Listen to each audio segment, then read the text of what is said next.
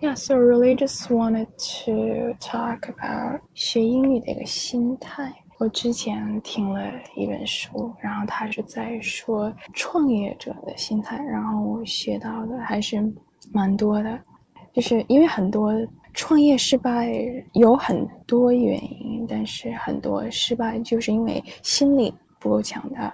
我觉得其实学英语也是这样，心理不够强大，心态。不是太 not quite right，因为都是抱着也许 not so not so realistic goals，不是特别实际的一些目标吧，或者是方式错了，然后期待的很高啊。The other day，我也是继续在学习其他的英语节目。其实有的时候在喜马上听其他的英语节目啊，或者是在 YouTube 上那里。听其他的节目总是觉得有点，It's not great。但是我听不是英语的节目的话，就像是你说那个挺好的资源，就是声音，还有商业的一些，就是创业，我觉得还是很好。而且其实可以找到很多共同点，所以让我也是比较感觉挺神奇的，可以在其他的领域里找到共同点，然后再。自己所在的这个格子里，没有觉得共同点太多。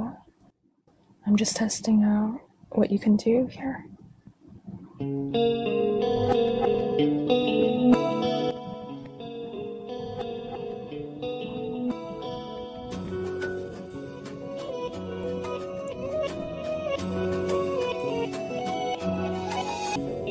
每次在这儿都自己学新的东西。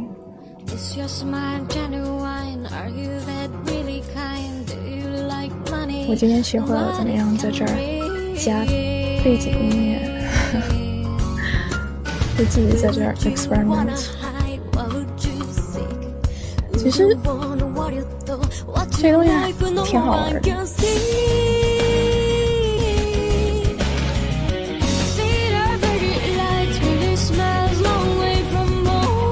How's it going? 这个声音好像有点大。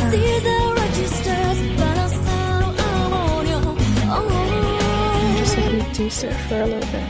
It's called My Story. 觉得还挺放松的。Not really, not really my style. 今天讲点啥？今天讲的本来是想讲心态的，你知道吗？因为我 I'm just like Lord, this kind of distracting. Yeah, I read a book. Um, 讲心态的，然后我就觉得讲的挺准。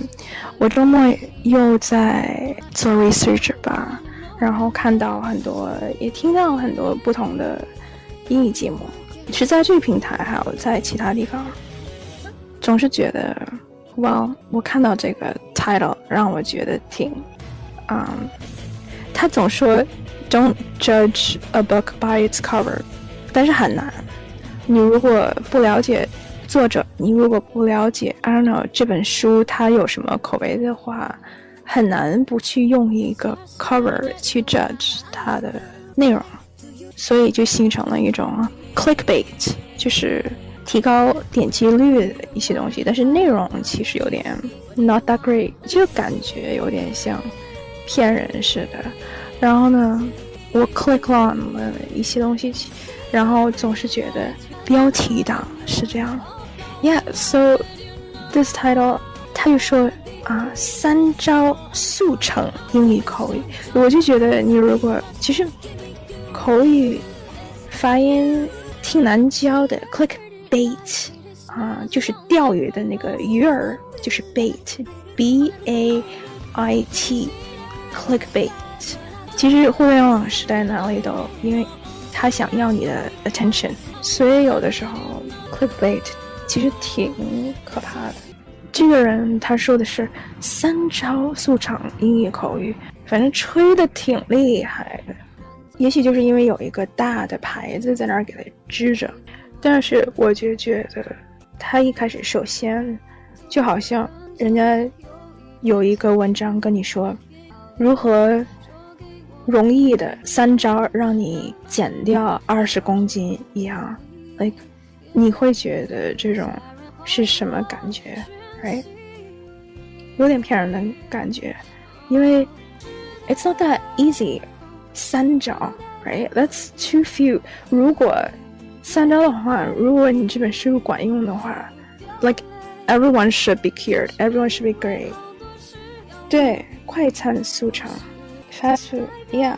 然后你如果想速成的话，其实超乎正常的这种跨越式的学习，我觉得学习这个东西不能图捷径。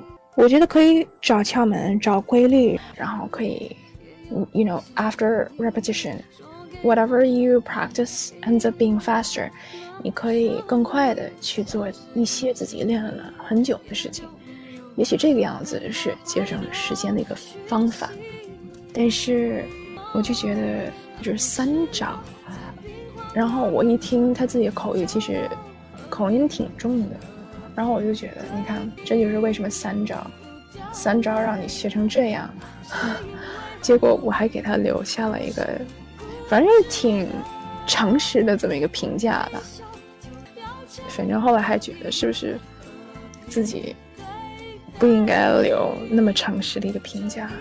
但是我就觉得真的是希望有人能看到，就是因为剩下的评价都觉得这个作者是神似的。然后让我就觉得，天呐，这样就真的把好几万甚至好几百万的人就带偏了，你知道吗？可是要万一真的有心学，这种三招速成，挺不是全部写的都有问题，有几个招还不错，但是我觉得他可以说学英语，哎，你不需要把你的重点放到。纯正发音上讲纯正发音，你自己的口语就不应该还带有那些比较 obvious 的不准确的地方。不是说我那么挑剔，他怎么样不行，但是主要是你说的，嗯，反正不太符合自己说的。也许我会更挑剔一些，标明了自己是教口语的人，或者是教语音的人。然后就觉得，嗯，看一个，然后看不上一个。但是后来我又又看了一些其他的书，我觉得除了教英语这个领域之外，其实还可以在其他的很多领域里找到共同点。我觉得这个挺奇特的。等值，嗯，我没太懂。等值，哦，不是，哈哈，看了还挺多。我先说声音吧，再说创业。声音后来，其实你点赞了这个 status 状态，就是一个配音演员。后来其实我看，这个只是他演讲而已，他是主讲人，但是并不是他的作品。然后呢，他的这个还挺有意思的，我觉得他说的很对。我就觉得，你看，连中文母语，你的声音怎样发音都这么重视。其实讲到口音和口语。它有不同的 accents，有 native accents，有 foreign accents，就是有本身的口音，还有外带的口音。别人是用不同颜色去，不同颜色的眼镜去看待的。你就想，如果在中国一个大城市里面，或者是一个啊国际的企业里面，如果连中文讲出来都。感觉不是很好，别人会怎么样看你？就是该你做 presentation 的时候，或者是一个新客户，你跟他之间一些沟通啊，会怎么样？哎，开会的时候，讲话发言的时候，就是如果是新人的话，我就觉得如果任何有名的人，就有一定的已经有一定的光环了，你讲话再差也就算了。但是普通人，就是没有光环的普通人，别人不认识你的时候，你去到一个新的环境里面，你如果连普通话讲的都很不利落，或者是带着一个异地的口音，我觉得当地口音还有当地口音，别人就拿你当是自己人，就是 local 本地人。那本地人对本地人其实就是觉得是自家人的感觉，是的。可是你要是万一带着一个异地的口音的话，其实会有歧视的，他会有点瞧不起你。那这还是同一个语言呢，对吧？同一种语言，而且还是母语。所以我就觉得，其实这本书它后来讲声音的这个书，让我觉得，哎，其实跟我所想要说的有很多的共同点。然后他也给你很多发音的纠正，像是 f 跟 h 呀，而且这些都是就是汉语拼音里面别人比较分不清的一些声音，我就觉得挺有价值的。然后作者其实还是有一个团队的人，团队人你看一下他们的背景，要是电台的，要么是配音系，或者是外语系翻译，背景都跟演员和声音有关。然后我就觉得这个挺神奇的，因为在国外学音标，你只是表演系才去学，就是要学怎么样可以发出任何声音，任何语言的任何声音。而且帮你怎么样，更能够模仿出一个方言的感觉，不同的 regional accents，我觉得还挺，啊，挺有意思。然后再一看他的背景也是配音，然后其实他讲到声音就更更深一点。我觉得就是比普通人，我觉得任何人读他的书都会学到很多。但是很多如果你不是讲故事的，你不是，其实讲话清楚。声音好标准，其实就已经挺好的了。很多人不需要去怎么样生动的去讲一个故事，所以里面有的其实听听了解一下挺好，但是不是那么 applicable，不是那么实用。有的还蛮实用的，但是它那个点，我觉得非常好，非常到位。然后就觉得，你看母语，你的声音都能这么重要。其实，也许我对声音更敏感一点，啊，我上瑜伽课的时候，瑜伽课其实很静，你就听老师一个人的声音。然后有的时候，有一次，我就走出来了。那个课，我就是好像上了十分钟吧，然后我就走了。其实挺不礼貌的，但是我真的是受不了。我一般会 stay for the full class。就觉得起码这是一种尊重。如果再不喜欢，下次就可以不来。但是既然已经在这里面了，我就要就是学下去。有的时候，因为瑜伽也是各种各样的瑜伽，然后有的时候你到班里你不是太喜欢，或者是你想要一个更 intense，然后他却很太轻松。但是起码都待下来了。倒是有一次。我离开了，是因为老师的那个声音，Oh my God，太尖了，又尖锐，鼻音又重。然后你知道，瑜伽老师是要，他连你呼吸，breathe in，breathe out，你需要连呼吸都是别人提醒你的这么一节课。然后我就觉得天哪，可是他这个声音，我的确是受不了，非常尖锐，high pitched，super high pitched，然后。就跟，就是很难听，所以我就离开了。我听有声书很多，可是有的时候声音一不好受不了，我就会退掉。我觉得作者本身读倒是更好。我的朋友其实几年前出了一本有声书，但是不是他读的，因为是出版社找的一个配音的人读的。然后我就说这个你下次应该自己配音。因为这配音的真的是太差劲了，然后就是听不下去，然后他也是这么学的，然后我就觉得其实，就声音对我们的影响，因为是声波嘛，我就真的觉得其实声音跟能量太有关系了。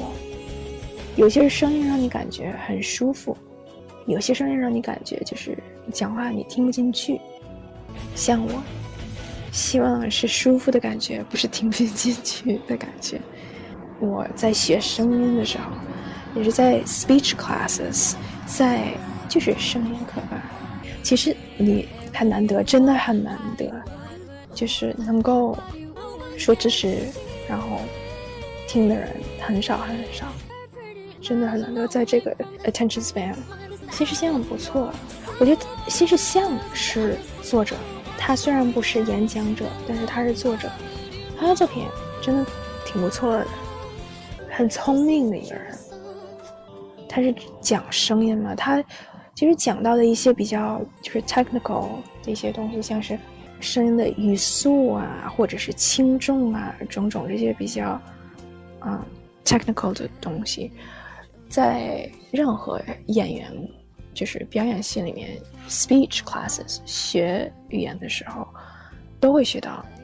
我是用英文学的，但是他讲的这些点，跟我学的完全是一样的，所以我会以一个不同的角度去看待语言。有的时候，以前我跟我妈吵架的时候，现在不吵了。我在学这个声音 frequency 的时候，我会跟我妈说：“那么你要。”说我的话，你把你的声音就是你降一个 register，低八度。我妈一挤，她的声音啊好高，我就跟我妈说，我说你要降一个 register，你要低八度，我就更能就是忍耐你久一点。可是你要现在这个样子，我真的我就是很刺耳，那感觉。然后我是从那个时候就开始意识到，其实真的很多时间。其实并不是说你的声音质量能够比你的内容更重要，我觉得一样的重要。我觉得可惜的是，你如果有好的内容，但是因为你说话的质量、你声音的质量，而你的内容让对方听不到，或者是不去接纳，或者是去 dismiss，我觉得这是很可惜的一件事情。所以我并不是说你的。声音比你的内容重要。好听的人讲废话也很多，所以这个也是挺遗憾的。好听的声音，但是讲出来的就是空空的东西。所以，我我讲的不是这个，但是我就觉得，你如果真的有内容去 share 的话，哪怕你是在职场，或者是你跟亲人、跟友人在一起。但是，你的话，因为就是你的内容，因为你的声音的质量，而不被一个人去接受，我觉得这是一个挺挺可惜，也是一个挺委屈的这么一件事情。所以我就觉得，这个时候真的应该去关注一下自己的声音。新事项他做的调查，他是说，好像只有百分之七是我们讲话的内容。其实这挺。国际上就是挺统一的，其实 it makes sense，百分之七比百分之十要少一点。在西方，它的 research 是说，当我们沟通、我们演讲，或者是我们跟别人在一起处的时候，他是说，我们的表达百分之九十是不是文字？我们可以一直说话，但是啊，当然，我就觉得做广播的这个有点例外。但是，一般来说吧，我们的沟通表达百分之九十不是文字，而是肢体语言和声音，然后百分之十是我们讲的话，就是实实切切的我们到底在说什么，只有百分之十。所以，从肢体语言，然后我们的就是外表啊、手势啊。是不是动的太多呀？我觉得都有关系。可是讲到声音，我就觉得声音跟文字到底哪个更重要？那么配音演员就说不是文字重要，而是声音重要。所以我就觉得很有道理。我一直。比较重视的就是，也许是高颜值的口语吧。高颜值口语，也就是为什么这样子？因为正好，其实像他那个节目的下面标题写的很幽默，让我笑了。那他就说，现在整脸已经过时了，开始整喉咙了，挺幽默。我就觉得聪明的人有的时候会用一种 dry humor，干幽默吧。干幽默和黑黑色幽默都是需要，我觉得比较有 background 的人才能够就是很随意、很随口的这样就讲出来。我觉得真是这样。有些人就真的他会对外表很在意、很在意。有些人如果就像口语不重要。像艾这儿上次就说，希望有些人能够更多的去重视口语的重要性，或者是发音的重要性吧，还不太一样。口语发音，啊，相连的，但是不太一样。我也希望更多人去注重，因为很多人注重外表啊，对啊，现在时不时的会看到很多，就是广告，学搭配啊，怎么样穿衣服，然后我就觉得学搭配，你还用一个 app 去学吗？你看基本杂志就可以了。但是 whatever 是一个 business idea 吧，反正有 app 就一定有市场。跟着市场走呗。其实，有些人学搭配，他不就是想让外表更 presentable 一点吗？对吧？其实想的都是往一个方向想。可是，声音因为是你看不见的一个东西，很难去往这个方向去真的那么看去直视它，因为你看不到，可是你听得到。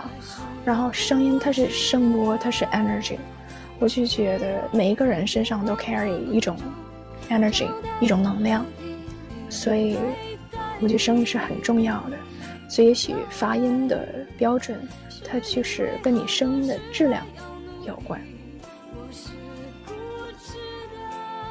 有的时候我会听马云讲话，他讲的英语很不错，他有有一点口音，但是他口音挺奇特的。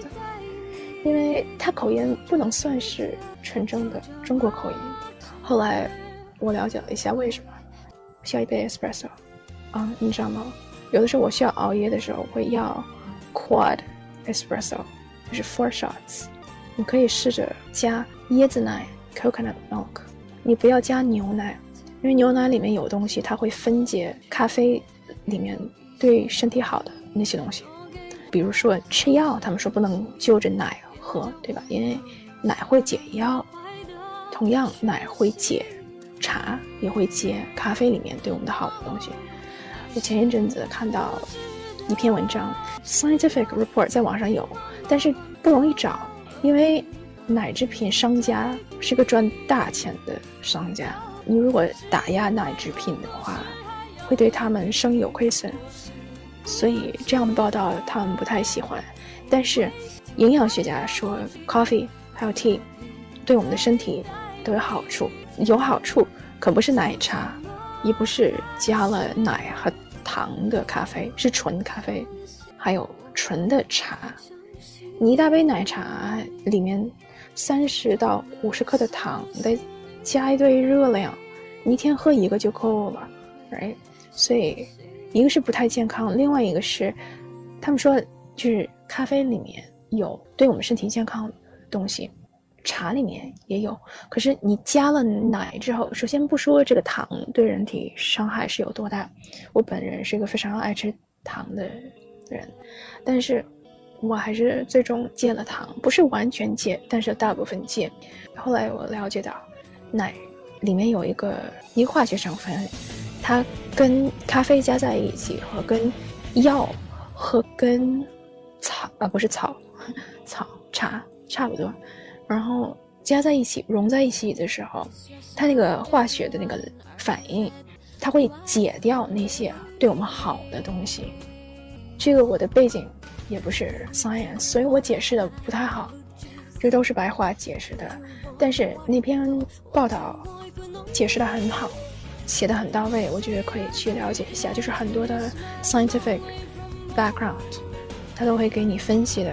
很好，所以他们说，牛奶加咖啡或者是奶茶喝的，你喝的只是一种让你感觉到舒服的那种味道，然后它不会解咖啡因，所以你的咖啡因还是有效应的，它是可以让你提神的。他说，咖啡因一般进到我们身体里需要二十分钟，然后有效，所以有的时候他说，你如果你想就是小憩一下，你可以在。你 nap 之前，让西方叫 cat nap，猫觉，睡猫觉，中文有这样说吗？睡猫觉 cat nap。Anyway，在西方是 cat nap，然后有人叫 power nap，就是 power nap 一般十分来钟左右，一般就是在企业里工作的人，有的时候他们中午休息的时候，与其吃饭，他们会 take 一个 power nap，他们就不会说 cat nap。而 cat nap 一般在家里，power nap 一般在企业里，所以他就给你感觉就是十分钟你睡一下，然后醒来就是很像一个新的人一样。然后他们就说，在你 nap 之前，你如果想要有二十分钟的话，你先喝咖啡。哎，它有点反逻辑的这种感觉，就是你先喝咖啡，然后喝完咖啡马上就要去睡。因为，咖啡因到你身体里，它需要二十分钟才管用，所以有的人就是你刚喝到咖啡之后，你没有觉得哇很提神，也许就是你喝东西了，先喝咖啡再去睡觉，但是不是长久的觉，因为你二十分钟之后，那个咖啡因会在你身体里有反应，就是效应，然后那个时候你就会起来，因为你二十分钟之后你就遵循了它这种自然的规律，就是。它这种自然的化学和生理的规律，你在二十分钟之后，你就会跟着咖啡因醒来，然后就会感觉倍加的精神啊爽爽朗，可以这样说吗？因为一个是你刚 nap 了一下有精神了，一个是咖啡因在帮你，所以我现在如果需要去睡十二十分钟的话，我会提前。喝一杯咖啡，然后在它没有效应的时候，我再睡，然后等它有用、管用的时候，我会起来。这样，反正就是比较有科学根据吧。因为二十分钟你不会进入一个 sleep cycle，你起来还很好。有的时候你会感觉，你如果像是睡到四十五分钟的话，比较难起，比较难醒，或者是你醒来还很困，你醒来之后的感觉不如你睡十或者是二十分钟那样更好。对于就是工作狂的人来说，或者是觉不多的人来说，这个就有点觉得哇，也挺冤的，因为，你选择了更多的时间去睡觉，然而你更累，为什么呢？是因为那个时候你已经就是半进入你那个 REM，REM 是深睡吧，沉睡，REM 的 cycle 就一般我们的 sleep cycle 是六十到九十分钟。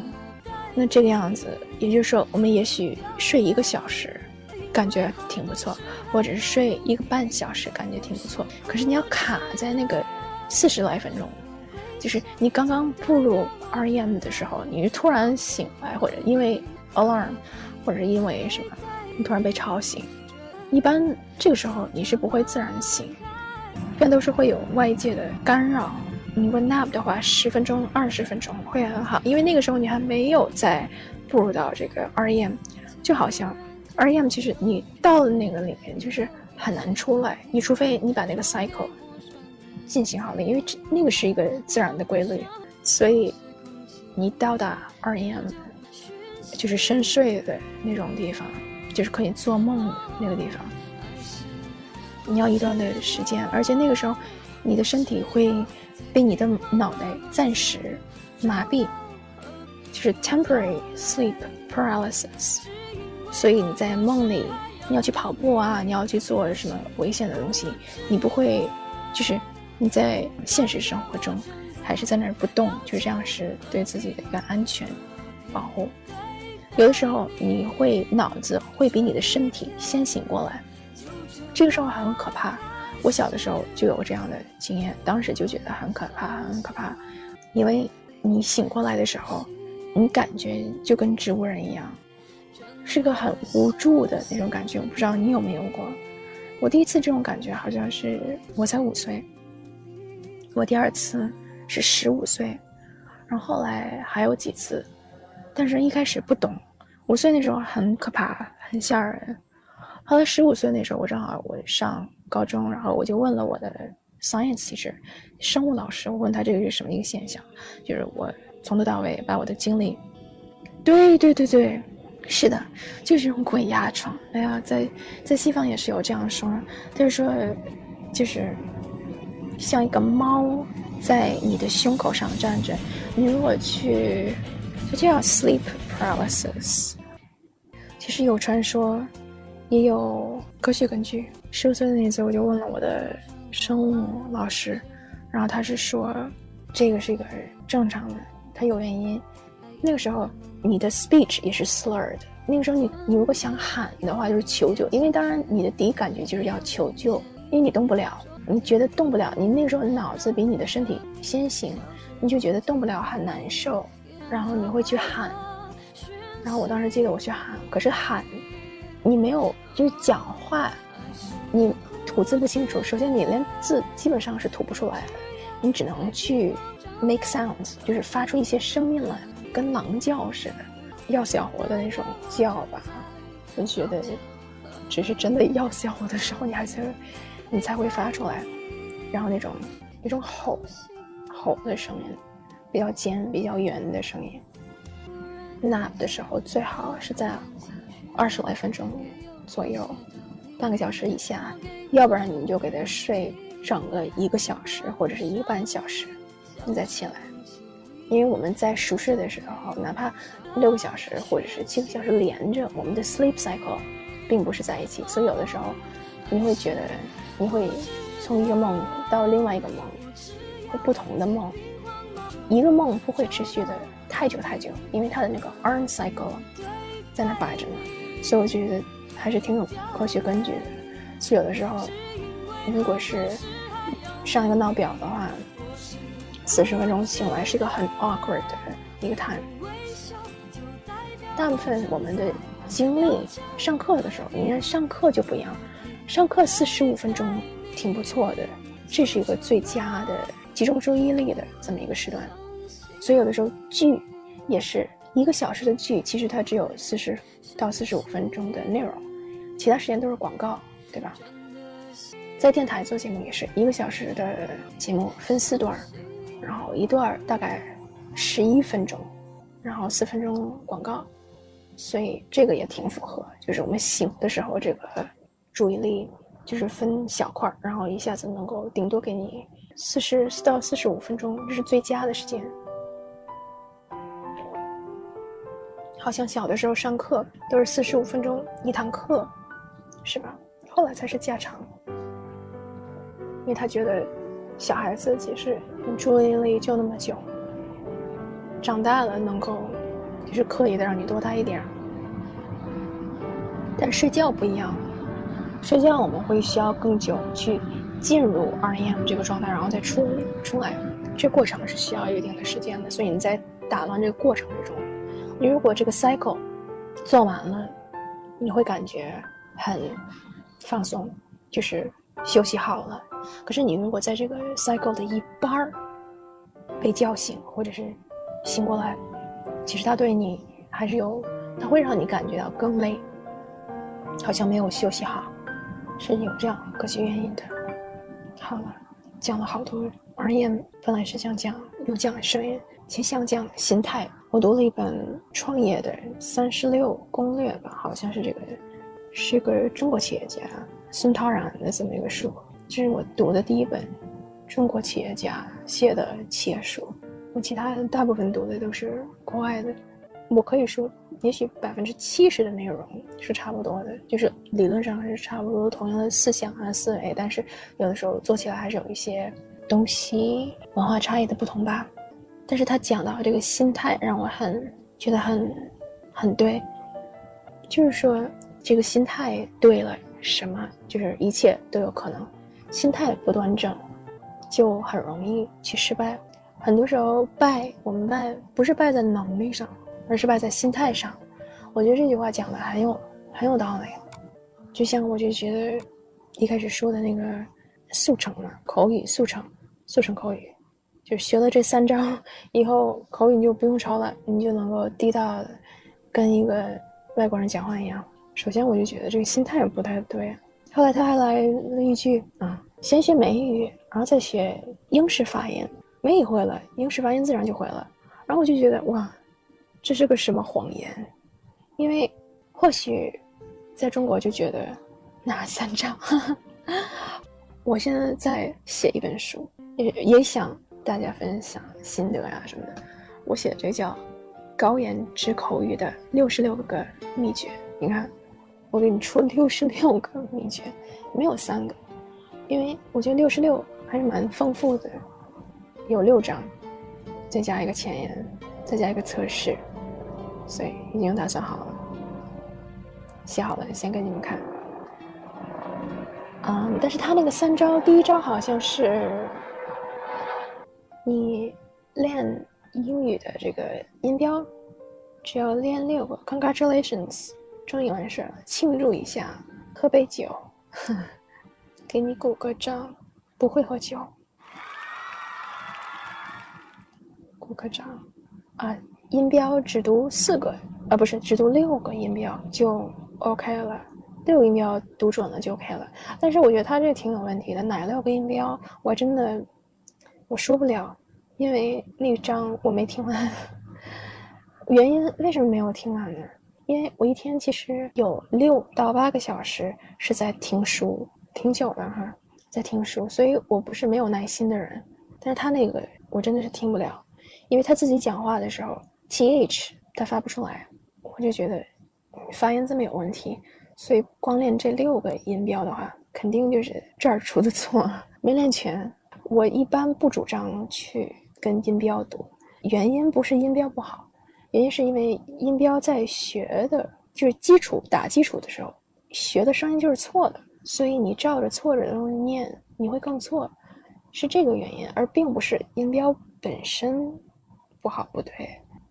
嗯，如果要真的去研究音标本身，国际音标还是值得去学习一下的。但是前提是你得学对了，首先那个发音得正，要不然你学出来会讲出来一个怪怪的英语。所以它好像是局部音标吧。第二招是什么？第二招好像是连音。我觉得连音这招倒是挺对的，可是问题是我们当我们。连音你就一定要听，要多磨耳朵。然后有些人他们说会让别人讲话慢一点，但是我觉得慢一点音就不连了，而且很自然而然的。但是他的这个连音这个 chapter 我也没有听完，为什么呢？因为他的连音里面会丢掉声音，我就觉得很奇怪，所以我就觉得他这招法。连音重要，但是你要听它是怎么样连的，听你要听元素的。我觉得一定要听元素的，因为你如果让一个人慢慢讲话的话，他的字就是一个一个蹦出来的。这个我在我自己录节目的时候，我也有发现。一开始总监怎么说？你讲话慢一点。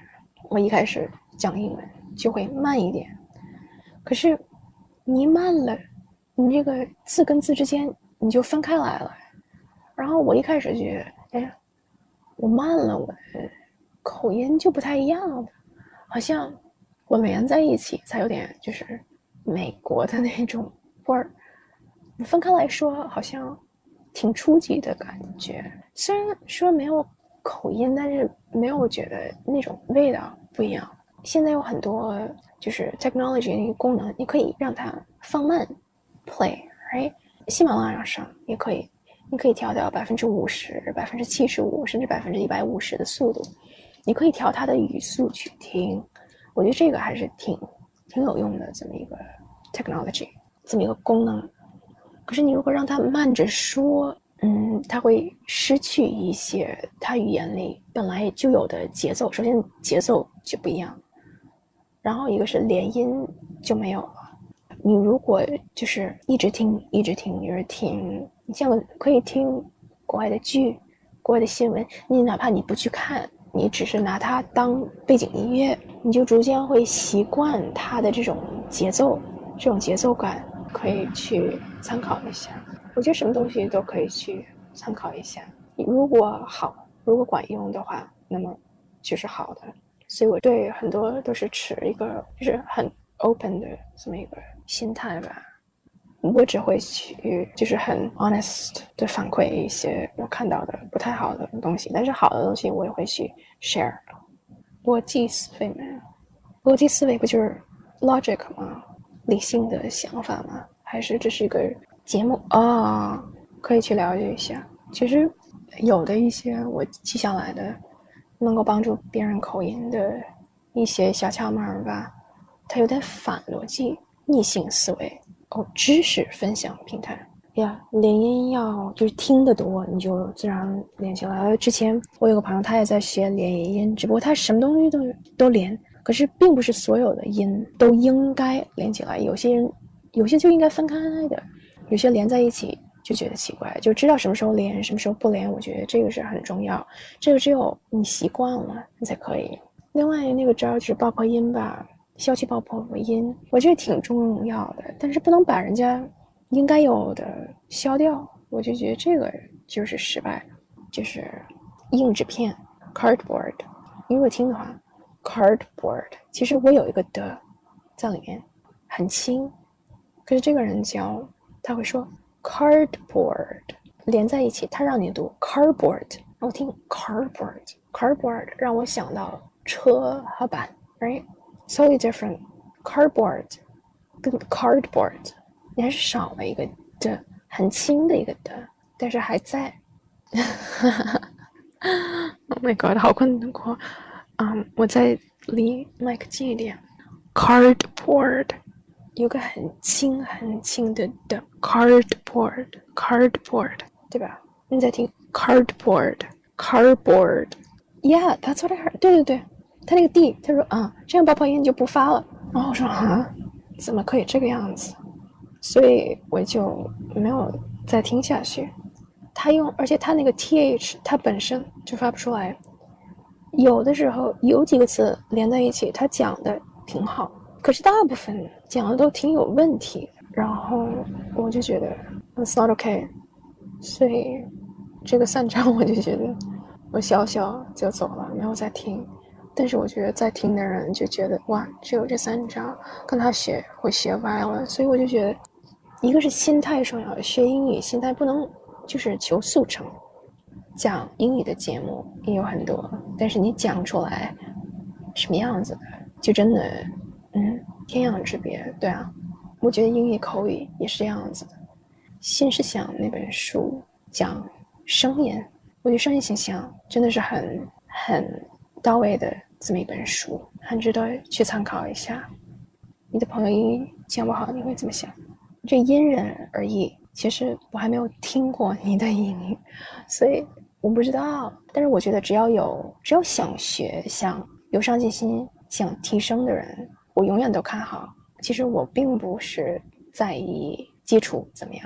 其实我觉得这跟 ego 也有关系。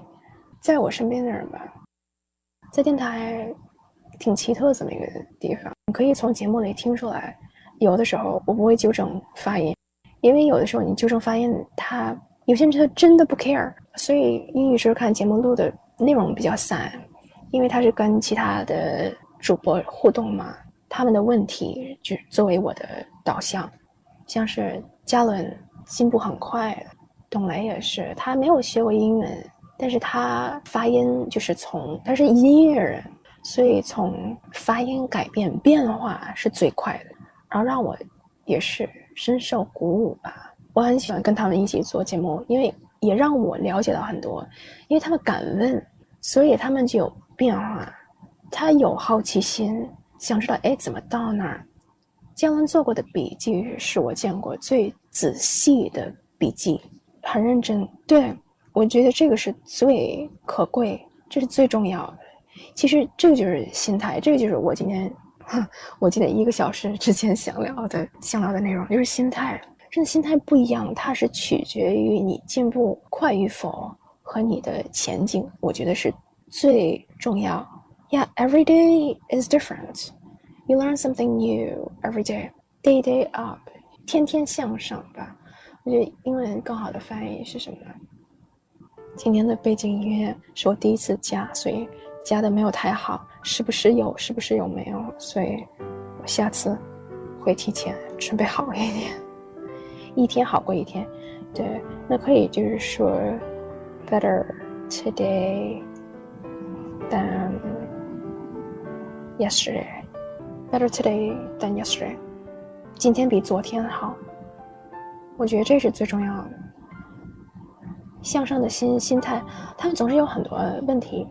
姜文总是会问我：“哎，先生这个怎么回事，或者这个怎么念，这个样子，我也会去纠正他，姜文也会纠正我。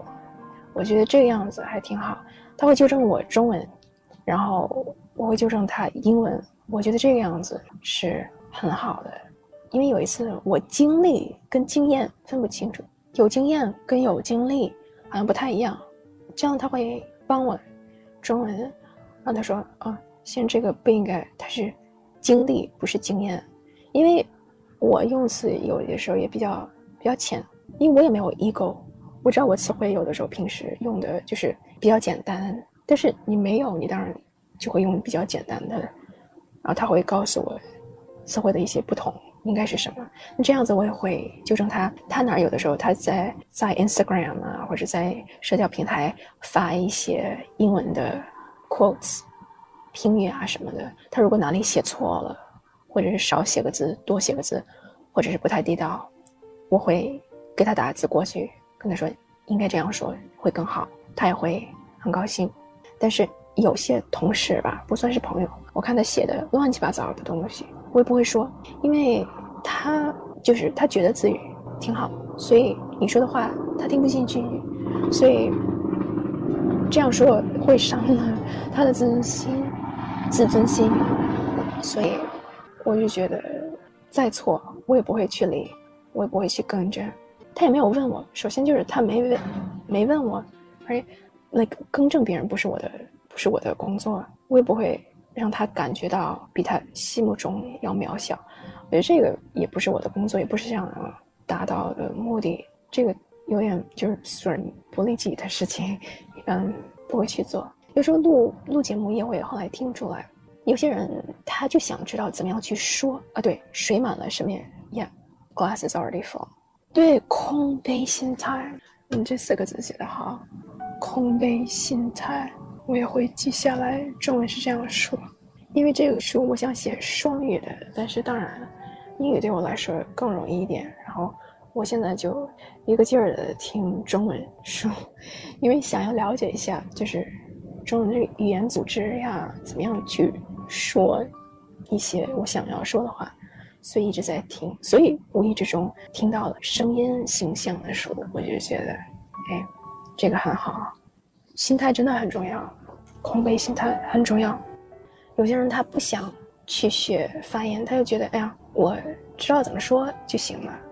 你这样子一个劲儿跟他飙发音的话，首先我节目录不完，对吧？其实这个节目它之所以散，是因为我没有太多的时间能够去安排它是怎么样。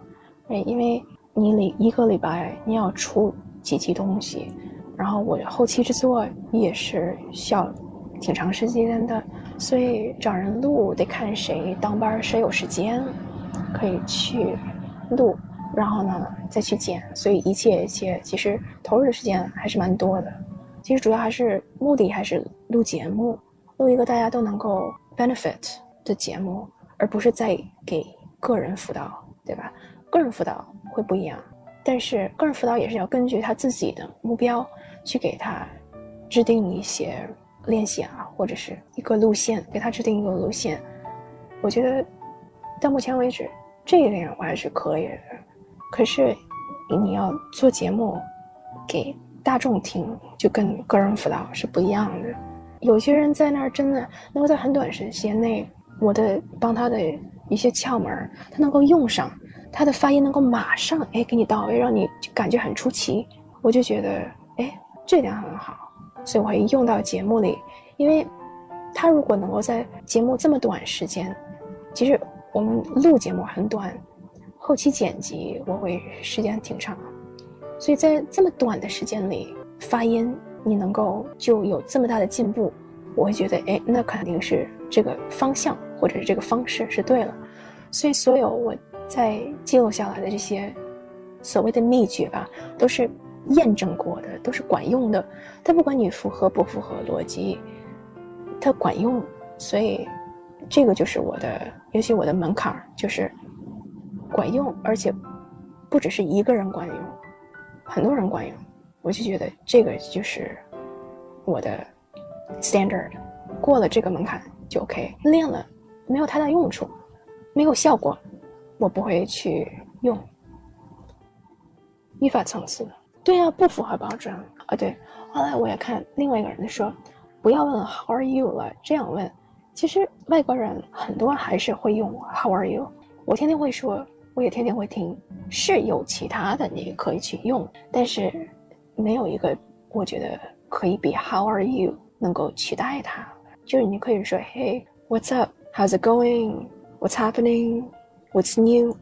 但是它都是很 casual，很不太正式。你要是去见一个客户的话，像是你是就是职业性的嘛，你见一个客户。见个老板，那就 What's up，有点不正式的感觉，或者是 How are you，这是很 universal。你跟家人也可以用，你跟老板也可以用，你跟路人也可以用，跟所有人都能够用的这么一句话，我就觉得不是那么，你不是用一个流行语能取代的。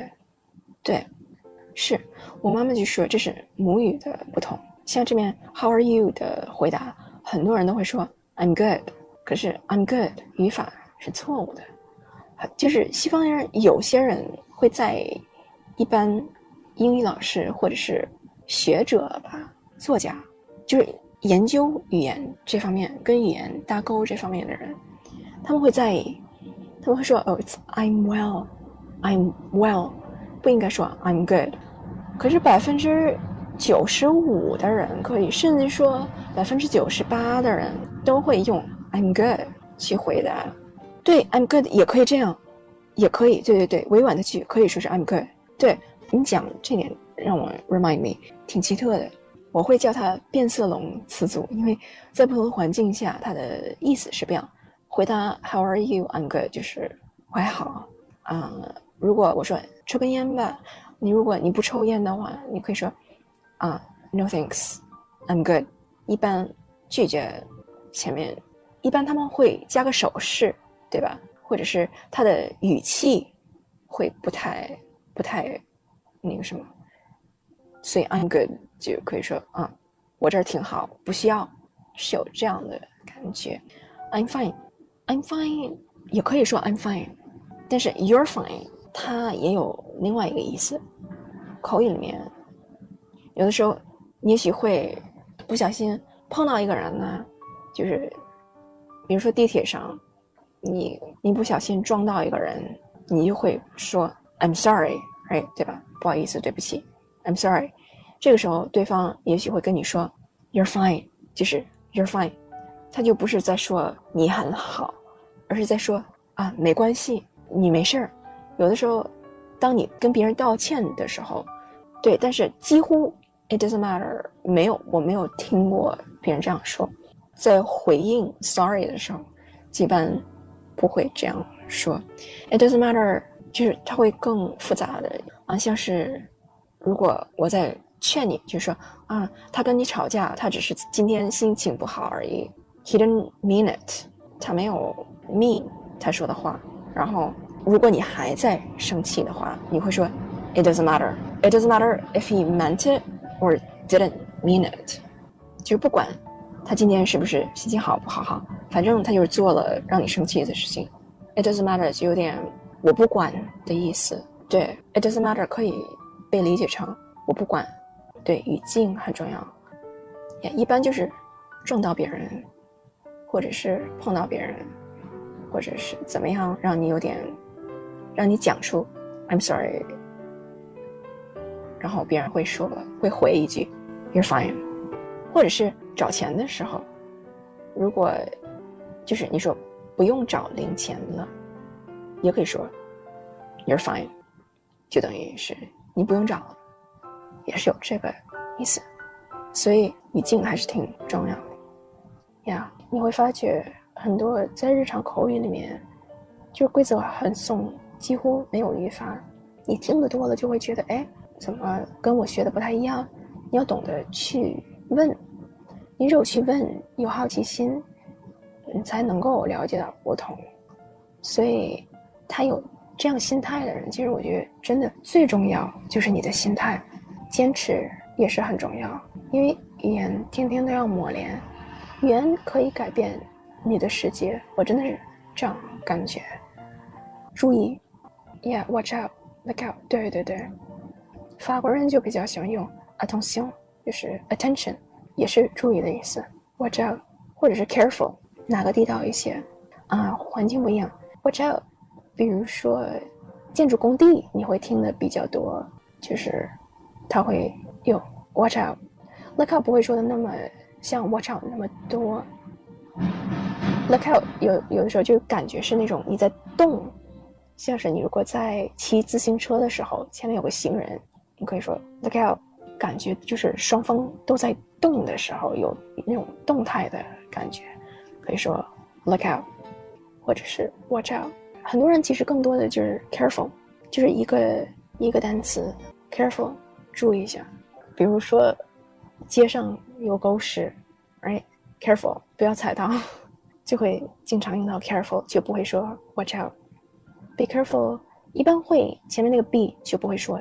就直接说 careful，或者是你的东西要洒了一杯水，或者是水放到桌子边缘上，careful，careful 就是在跟你说小心水不要洒掉，或者是路上滑，或者下雨天有个 puddle，puddle 就是一个积水的这么一个地方，小心不要不要踩上去，careful，一般都会直接就说 careful，不会说 be careful，be careful 就他的语气更慎重一点，就比如说。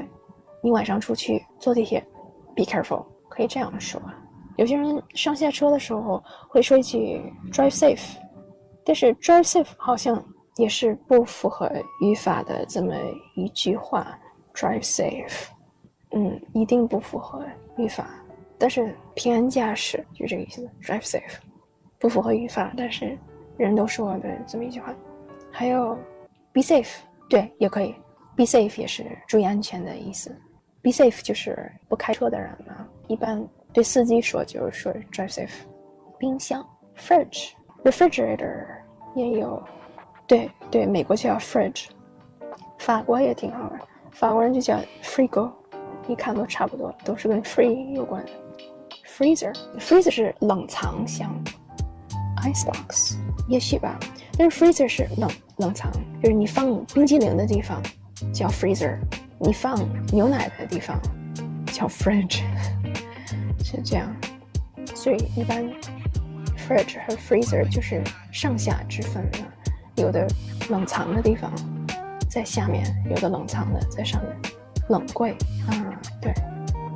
所以我就觉得，其实发音美式跟英国还是不太一样。我就觉得那个人说啊，你会了美国的，自然就会了英国的。我就觉得这是哪儿？哪儿瞎扯的？有一位老师，他是英国人，他现在有五十多了吧？但是他在纽约住了二十年，就是那种发音，不是说你能够会了美国的就会了英国，我觉得不可能。有多少人？这个老师他也是伦敦的人，在纽约住了二十年之后，他的发音还是地地道道的，就是英国的发音，一点儿美国的声音都没有，让我就觉得。并不是所有的人都能够，有些人他不去学，而他觉得自己口音挺好的，为什么要进化像美国人，对吧？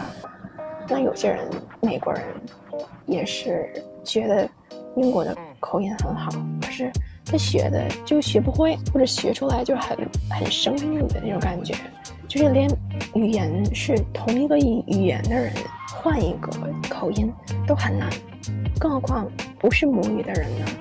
我就觉得有点瞎扯，其实差别还是挺大的，所以我就觉得有点把人带入这个走在弯路上，就是差别挺大的。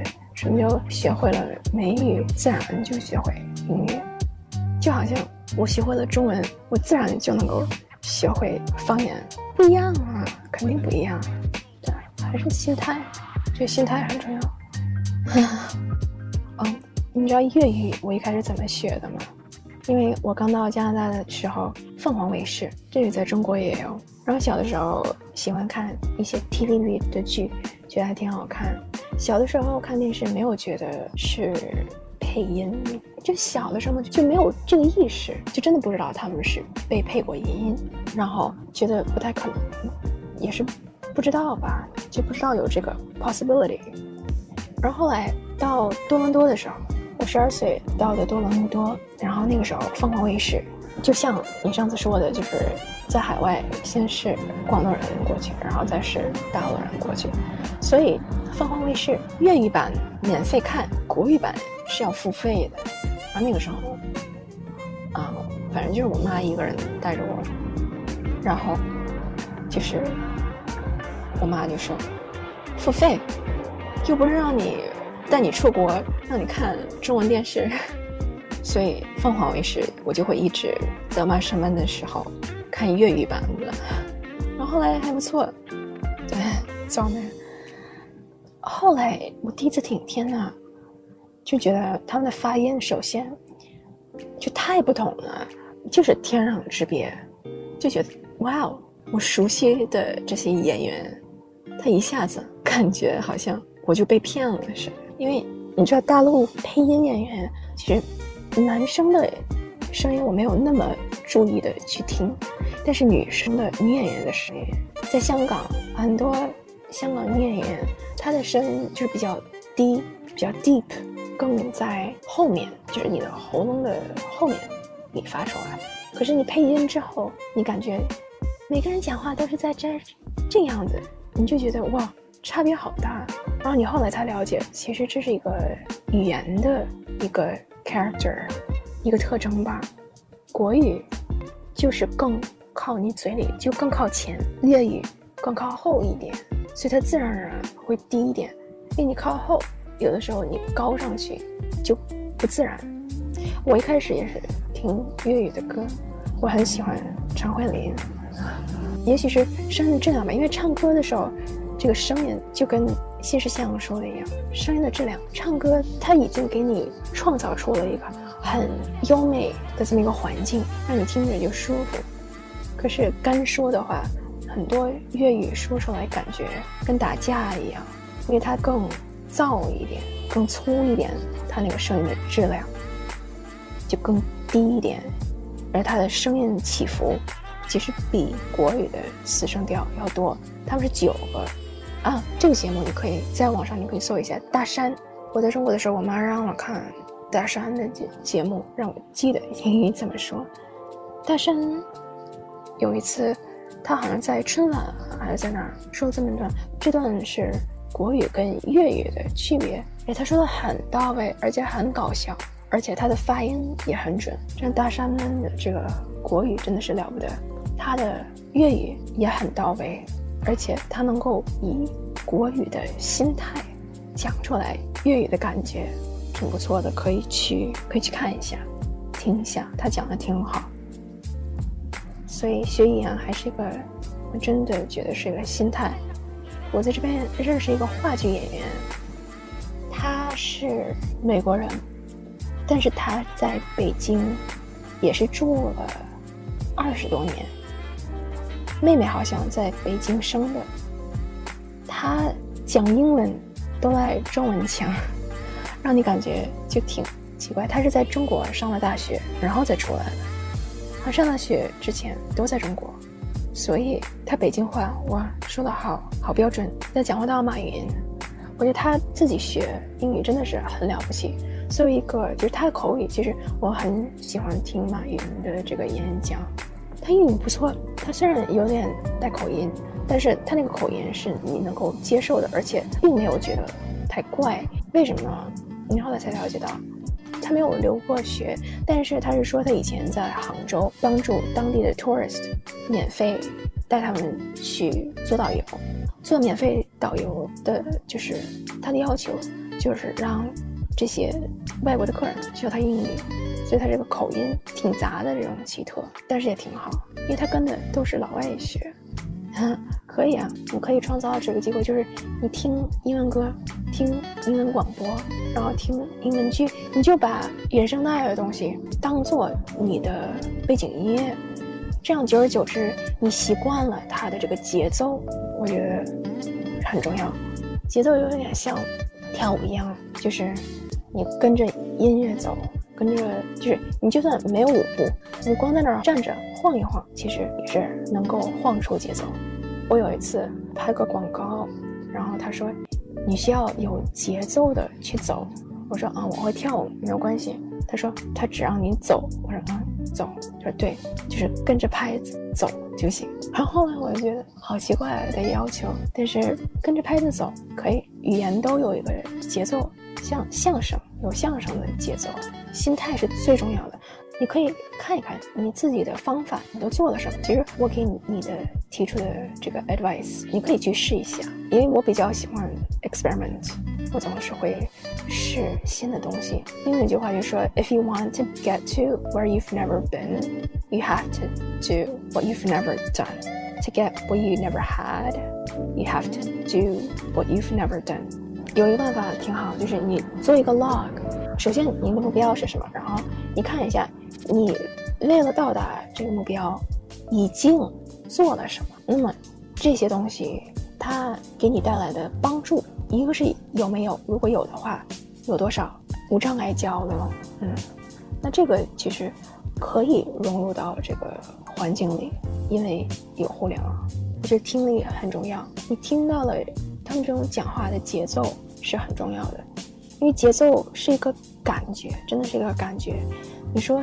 你教吧，也不太容易教出来，但这种感觉也是练出来的，像舞步一样，跟着节奏摇摆，跟着节奏晃，跟着节奏去打拍子啊！一开始学音乐的都要先学打拍子，打拍子是怎么打呢？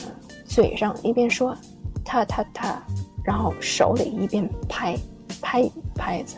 小孩子都是这样学，到了音乐学院之后也会考你拍，但是。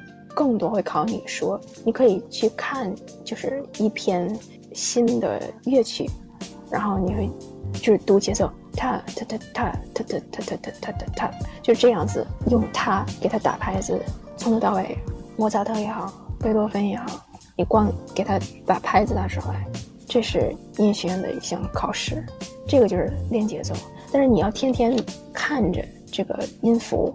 你要整天踏踏踏，从简单的节奏开始，这样踏踏踏踏踏踏，就是各种各样的节奏要读出来。我不知道为什么是踏，但是就是大家 官方用的打拍子的声音都是踏，也许比较好说吧。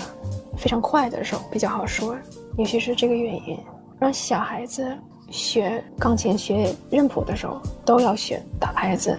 那么我就觉得，其实语言跟音乐的口语跟发音跟音乐其实挺有关系的，所以你能够适应那个节奏，你先要去听，而且你要去说。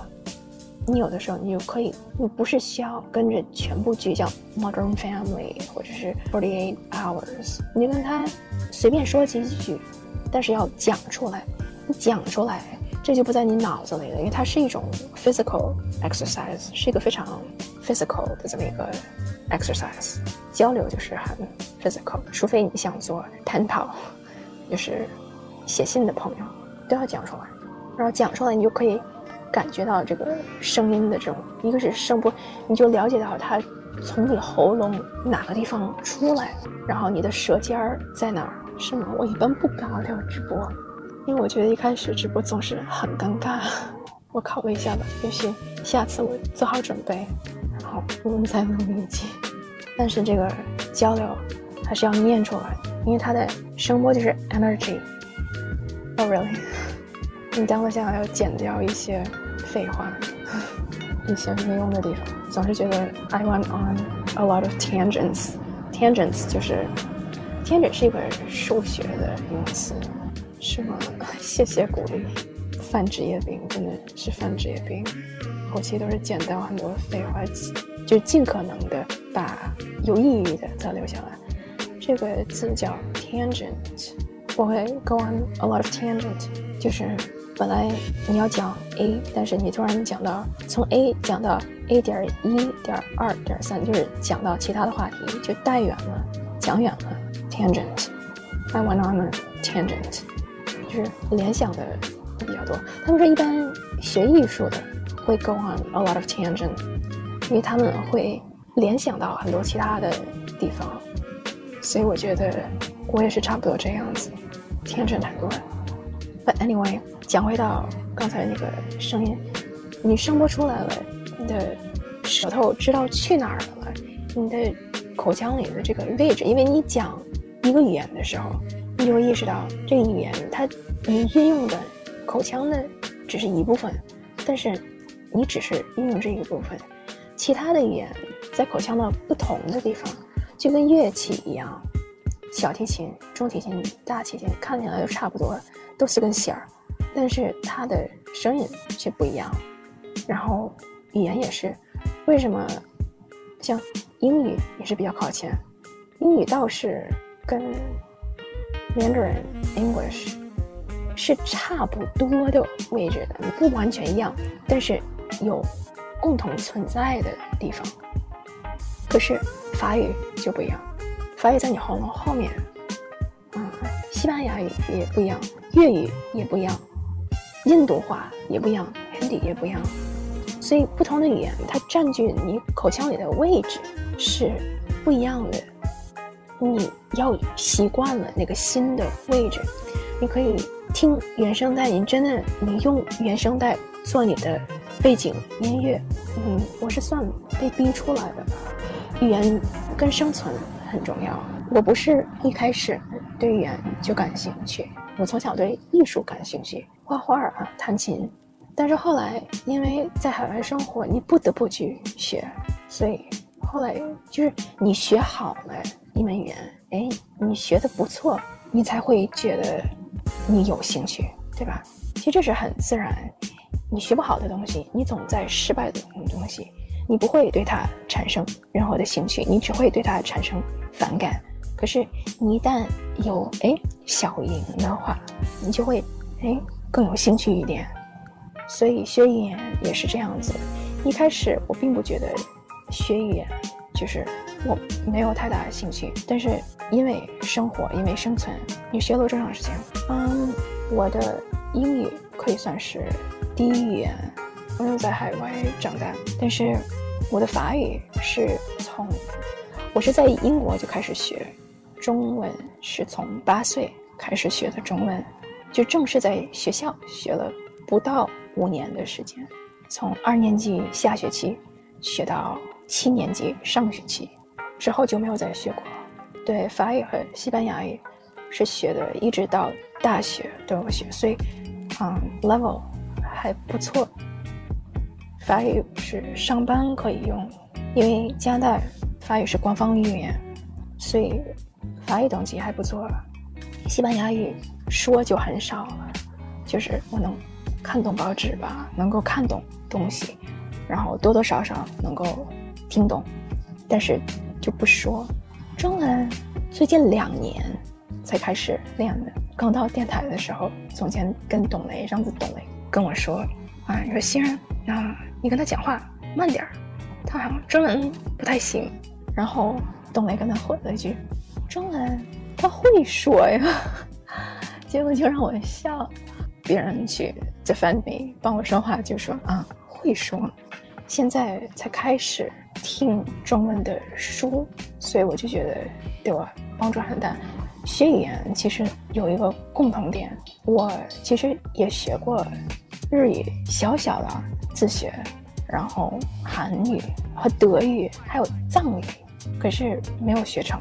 没有学成是因为没有环境，也最终没有能用得上。德语挺难听的，我从来没有想学过。但是当时我一年要去一次德国，去上班，是一个 show，嗯，国际关系。但是你知道吗？让我学到，就是很多，也许我天真这么多，是因为我联想到的、看到的相同点很多。我一般会去搭桥，我很喜欢桥，所以。我比较喜欢去找相同点，你找到相同点，你学另外一个东西就更容易一点，因为你找到了共同语言。学语言是这个样子的，嗯，毛病挺多的，但是没有人是 perfect。但是我对自己的毛病挺了解的，当时也是天天都试着 better today than yesterday，今天做的比昨天好一点。每天都要学一学新的东西，就像学习方式也是一样。你看一下自己现在学的很多人方式不太对，可是你在不对的方式或者是不对的路线上砸的时间越多，你走的其实越远，你跟你的目标也就越远。背单词，单词又用不上，是挺无奈，也是一个挺可惜的这么一个时间吧，在那儿死记硬背，你还不如去地道的学一句话。你看个剧或者看个短片，就学一句话就可以。我就觉得你要找到你喜欢什么，而且可以从你喜欢的题材上下手。你如果找不到乐趣，找不到乐趣的话，很难去坚持。像是你如果喜欢比较专业性的东西，你可以去看一下专业性的纪录片啊，或者什么。你尽量你要做容易的事情。而且你要缩短你跟他之间的距离，就是你跟这件事之间的距离。你缩短了距离，你就会更容易的去接近他，去练习去做。背单词没有什么技巧，你能用就是一个技巧。死记硬背你会很容易忘掉，你不用就会忘掉。像我现在日语是零，我之前也背了很多日语的话，现在完全是零，过程也不容易。然后我学韩文的时候，他们都说哦会比较简单，因为韩文有 alphabet，所以你可以去记住。我有一个意大利的朋友，他学韩文比我学的都好，他娶了个韩国老婆，现在住在韩国，就真的他像如鱼得水一样。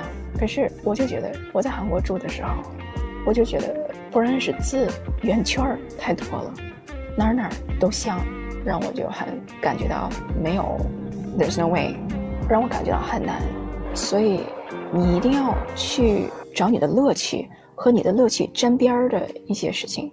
像是你如果喜欢锻炼的话，你可以去听一些外的，像教练啊、健身的一些课程，挑这些你比较喜欢看的剧啊，或者你喜欢看新闻的话，你就哪怕你看一下国外的新闻，但是用不要看中文的国际版，你看。外国的 local news，这种方式会不一样。哪怕像有手机，然后有电脑，你把电脑的语言或者是一个软件的语言，你给它设置成英语，你去感觉一下。一开始你会觉得找不到东西，但是久而久之，你就会觉得，哎，这些就是很小的事情，在你生活中你也一定要去做的事情，你就会觉得。它在逐渐给你制造那种环境，像在加拿大有一点好的就是，它是双语国家，所以你买任何东西，化妆品也好，吃的东西也好，牛奶吧，它的标上面都是双语的，就是无意之中你就在培养你的阅读能力，因为你看到哎，牛奶也是类，哎，这样你就会知道这个什么东西。来到美国之后，觉得哇，这个东西上面的标，你就会感觉好空，因为双语的标其实还是蛮丰富的，就是正面是英语，反过来是法语，然后你在美国一看，哇，你就觉得少了点什么。当你有双语的时候，你没有觉得就是太多，也有很多人不去看，不去看可以啊，但是你要有心去练的话，什么小东西，其实都是一堂课。都是一个练习的机会，因为你时间就这么多，这样久而久之，你就能够学到很多，它管用就行。我小时候挺文静的，也不骂人，然后后来我第一次用英语骂人的时候，那是因为太冷了，就冷的就不行了，所以说了一句骂人的话，周围也没有人，就我一个人。起床的时候，冬天。冻死我了，然后一下地，这骂人的话就脱口而出。当时自己觉得，哎，好奇怪，我为什么会这个样子？但是环境，你后来就觉得，啊，你听多了，看多了，你就自然在这个环境里，你就有这个反应，就跟跳舞一样，和节奏一样。你如果是个很有节奏感的这个歌，你在那儿你不想晃都很难。你哪怕不会跳舞的人，起码会。跟着节奏去颠一下、晃一下，对吧？如果它节奏感很强的话，所以你如果就是在那儿不动的话，就像一个冰棍棍儿，那么其实这是有一种反自然的，因为声音就是声波的，它是 energy，它就是有一种动感。很多演唱会不就这样吗？就是人们的手、胳膊就跟浪一样在那儿左摇右摆的，对吧？也不是说演唱会好几万个人都是专业训练出来的，在唱那首歌一定要做这个动作，对吧？不会的。但是他们就是被这个环境感染到了，听这个歌就随着这个音乐就去摇摆，而且随着旁边的人就去摇摆，干货。谢谢谢谢自由如风在帮我打广告。这个方式其实学语言也是一样，你如果单看它是一个语言的话，会觉得它很干，就是很 boring，你会觉得你在上课。但是你如果找到乐趣的话，你哪怕你用一句英语去骂个人，或者是调理一下你的情绪，就。挺好的，我觉得让你心情能够更好一点，或者是你能够多理解一下，其实是一个能够改变人生的吧。语言也是这个样子，你如果去了解的话，去多给你制造这种语言的这种气氛，其实就跟你在就是学舞蹈的时候，你听音乐跟拍子走是一样的。你如果不听音乐，没有节奏感，你总是走的怪怪的。但是你看，练舞的人跟练唱歌的人，他们节奏感很强，语言也是有这个节奏感，还有一个声音的这种声线还是形象，其实挺神奇的。能够沟通，其实是一种能够敞开一个新的世界的这么一个桥梁吧。然后你真的看一下你自己目前都在做什么，你的时间是怎么安排的，你的作息时间。或者是你每天都到底在干什么？有没有能够一小部分可以用英文版的东西去给它替换一下？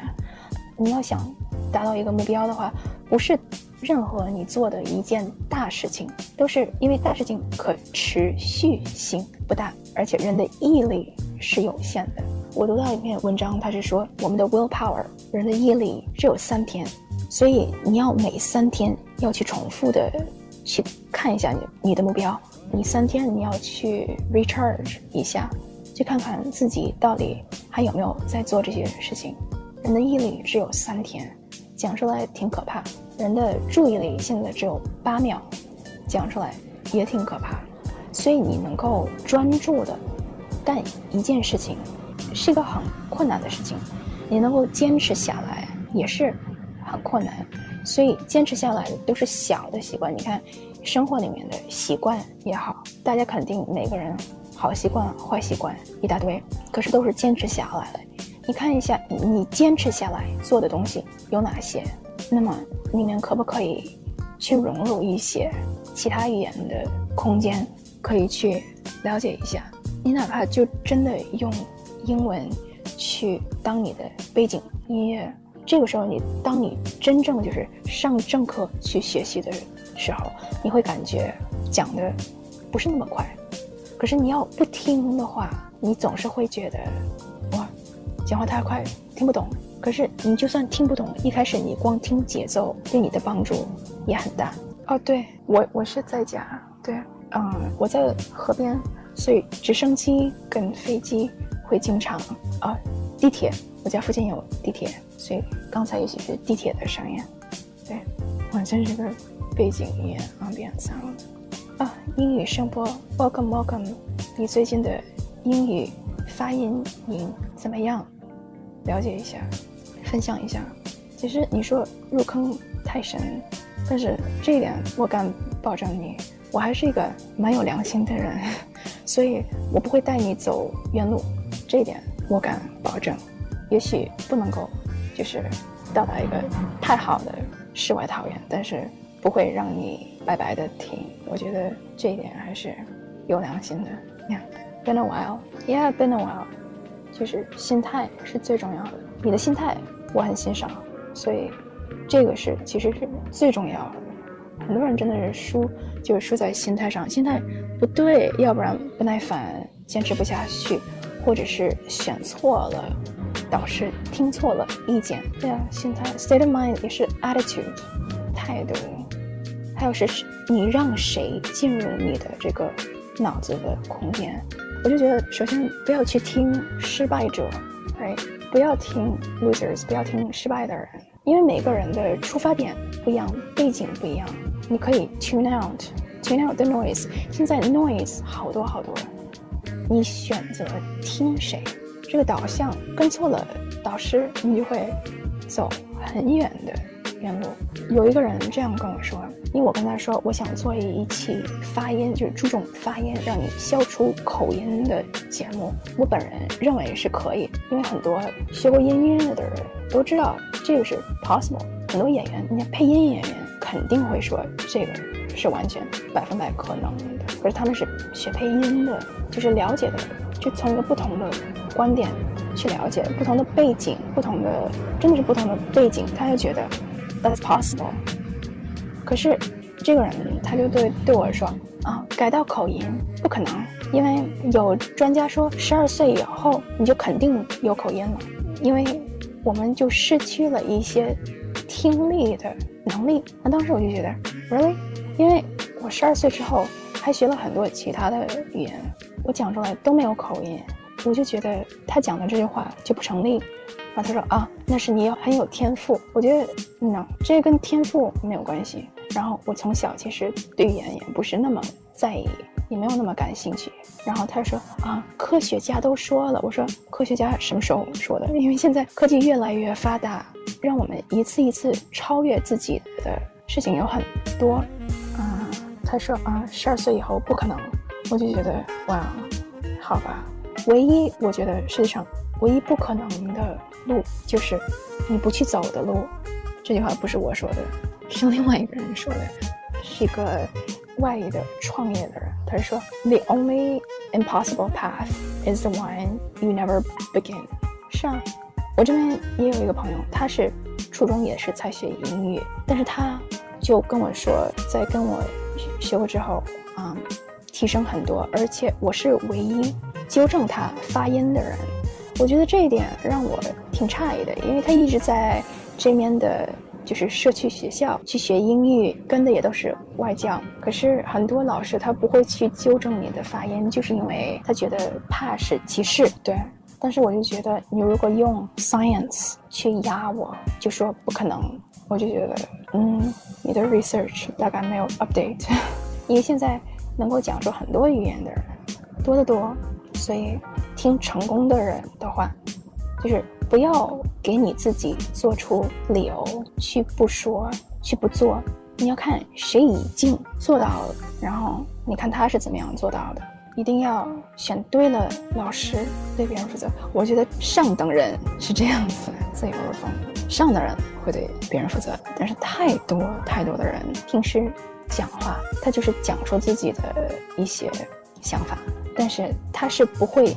对你的结果去负责的，所以自己的目标一定要了解，一定要每三天就要去重新看一下它，因为很多人讲话是，尤其网络时代是不负责的，而且他的一些嗯想法，他是不会对你的结果有任何责任的，所以你学得好学不好，其实你一定要很在意自己的导向吧。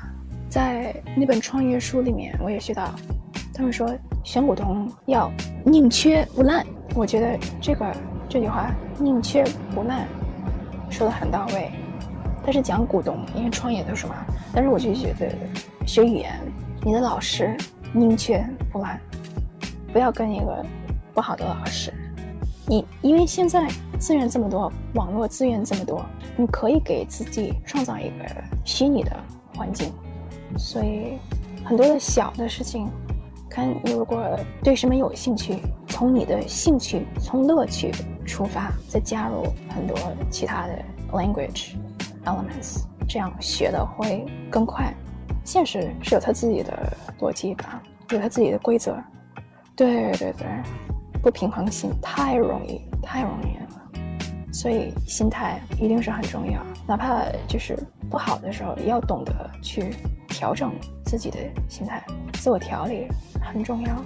其他的就是读什么书比较重要。我觉得励志的的书很好，励志的书你会去了解里面那种思维，哎，你可以就选择去看书。有些人选择看小说一样，是啊，你上次跟我说的《人性的弱点》那本书，我一开始以为啊是什么书，后来看啊，《How to Win Friends and Influence People》，这个一直到现在都是很强的这么一本书。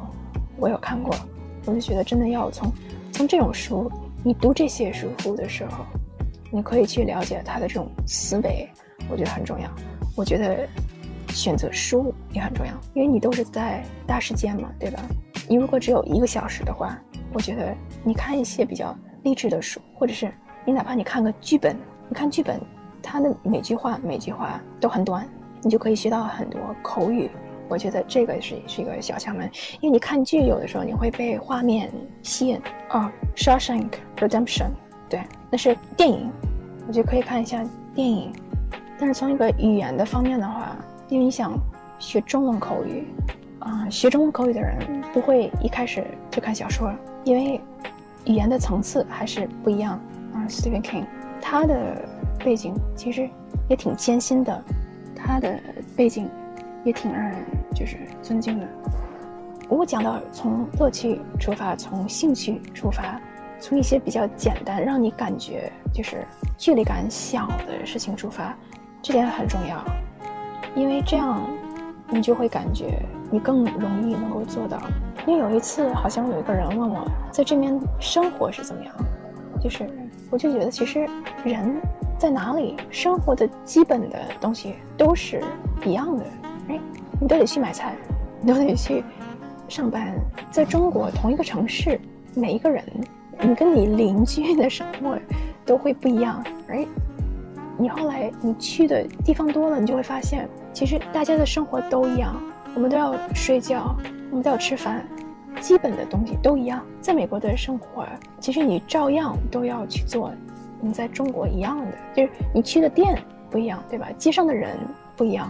讲的语言不一样，但是你该干嘛还是要去做这些事情。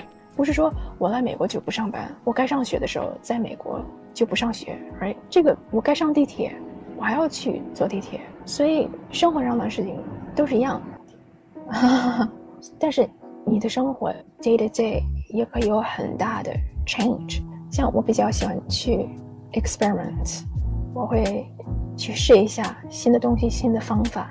是没有答案，但是也是说明了就是生活的这么一个共同点，所以我就觉得，你一天到晚，你哪些事情你已经形成习惯了，那么在这个就是已经成为惯性的一些东西、一些行为，你能不能用另外一个语言去代替它？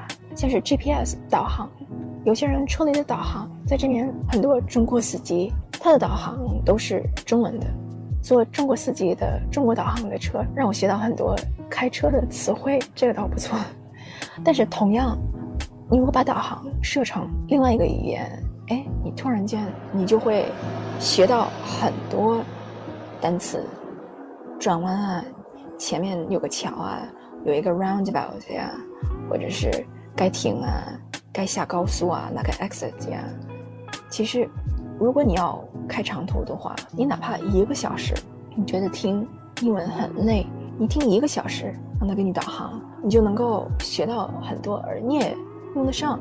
你下次你去问个路啊，就很容易，因为他已经就是你练习过，你听过，你就知道他是怎么说。这个还是挺挺有用的，因为你能够在生活中用的，而且导航他就在跟你说嘛，你就练听力，就不是说。他换个语言，你该往右拐的时候，你的地图就显示不出来，哎，就该去哪儿还是去哪儿。但是换个语言就能够所谓的磨耳朵，就是这个样子。久而久之，你如果听剧听惯了的话，你就会觉得，Yeah，行，这就很好，因为你平时用惯了的东西，你就能够无意中学到很多词汇，这个就就是一个很好的一个方法。一些技巧，啊，这个问题挺好，我们解答一下。直接设置的还是下载的国际版？好像都可以吧。吸一根烟伤害就很大。之前有一个戒烟的这个 PSA，我天天在电台里读，别人不喜欢读，因为抽烟的人有不少，但是我可喜欢读了。所以每次早晨起来好像要读两次。后来我身边有一个朋友也戒了，挺好。我不知道你平时是叫外卖啊，还是自己做饭，还是怎么样？但是做饭是一个 life skill，language 也是个 life skill。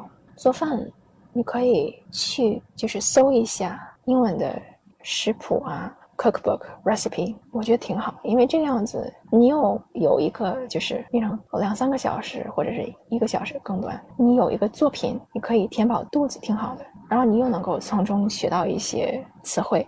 披萨可以看一下有什么不同的 toppings，披萨上面。哎，这个叫什么？披萨上面的像是菠萝呀，或者是肉啊，或者是 cheese，这个中文叫什么？英文叫 toppings。其实挺形象，因为 toppings 就是上面的东西，对吧？pizza toppings 就是 Pizza 上面的东西。中文 pizza toppings 怎么讲？cheese，但是它算什么东西呢？像是 cheese 是 toppings，mushroom 也是 toppings。pepperoni 也是 toppings，只要是放在披萨上面的都叫 toppings。对，但是上面加的这个东西，它这类的东西叫什么呢？馅儿，好像馅儿是包在里面的吧？哦，但是这个倒是挺奇怪的。他们说美国是唯一国家管披萨叫 pie，纽约会说哦 give me a whole pie，或者是芝加哥 deep dish 也会说 half a pie，他会管一张披萨饼。要派，其他地方不会，但是美国会，挺奇特的。总结一下吧，好啊，觉得讲讲好多都讲远了，但是最重要的还是学习的心态。学语言没有捷径可以走，对，空杯心态很重要，很重要。然后美式口语跟英文口语之间区别还是挺大的，当地人就是。英文为母语的人，跨越这个都很难，所以不是说啊，你会了美国的、英国的，自然就会了，没有没有这么自然一说，你得就是选择，你到底要去学哪个口音。其实两个口音你并不一定要学的那么就是 separate，我觉得标准就可以，不需要那么纯正，right？嗯，有些人要求高一点，但是沟通起码。你要把你的 foreign accent 抹掉，就是你外带的口音抹掉，我就觉得这个是最重要的。到底你是说的像像澳洲、像美国、像英国，这个我觉得不太重要，看你自己的大环境。但是说他们是相似相连的，会了一个就会第二个，这个是不对的，没有那么没有那么简单。然后要从乐趣开始。降低你去学习的门槛，从你喜欢学，你平时的乐趣是什么？你喜欢做什么？你平时也会去读一些文章吧，对吧？去了解一下你喜欢的话题，兴趣点，对，一定要从兴趣点，从这儿入口，然后你就可以更容易的去到另一个语言的环境去了解一下，因为往往学习语言。如果你的目的是沟通的话，其实并不一定要去上语言班，不能把它看成一个 language，要把它看成就是生活的一种方式，另外一个空间的生活，这一点是很重要。你可以把语言看成生活的另一个空间，这个是挺重要的，因为它的确是生活的另一个空间。你如果。喜欢在原本的空间里查询一些资料，读一些书。你可以到另外一个空间看看，那儿都有什么什么。它是另外一个空间，而且语言发音上也跟你的，就是在你喉咙，在你嘴里，它的声音也是占据了一个不同的空间。这一点你要说出来才感觉得到。对，把语言真的是作为生活的一部分。久而久之，你就会觉得有些事情它不能够，它是意思可以翻译，但是一个字一个字这样翻译会很不自然。一定要了解你的目标是什么，你用了哪些方式，然后时不时的，就是检查一下，看一看你的时间都花在哪儿了，有没有用？对，英语思维很重要，思维就不是翻译出来了，思维是你到了这个另外一个空间，哎，生活的另外一个空间，你到了这个空间之后。思维就像节奏一样，是逐渐培养出来的，是逐渐适应过来听出来的。音乐是一种思维，你到了这个空间里面，有节奏感的空间，你就会跟着节奏。你去演唱会一样，是一个生活的不同的空间。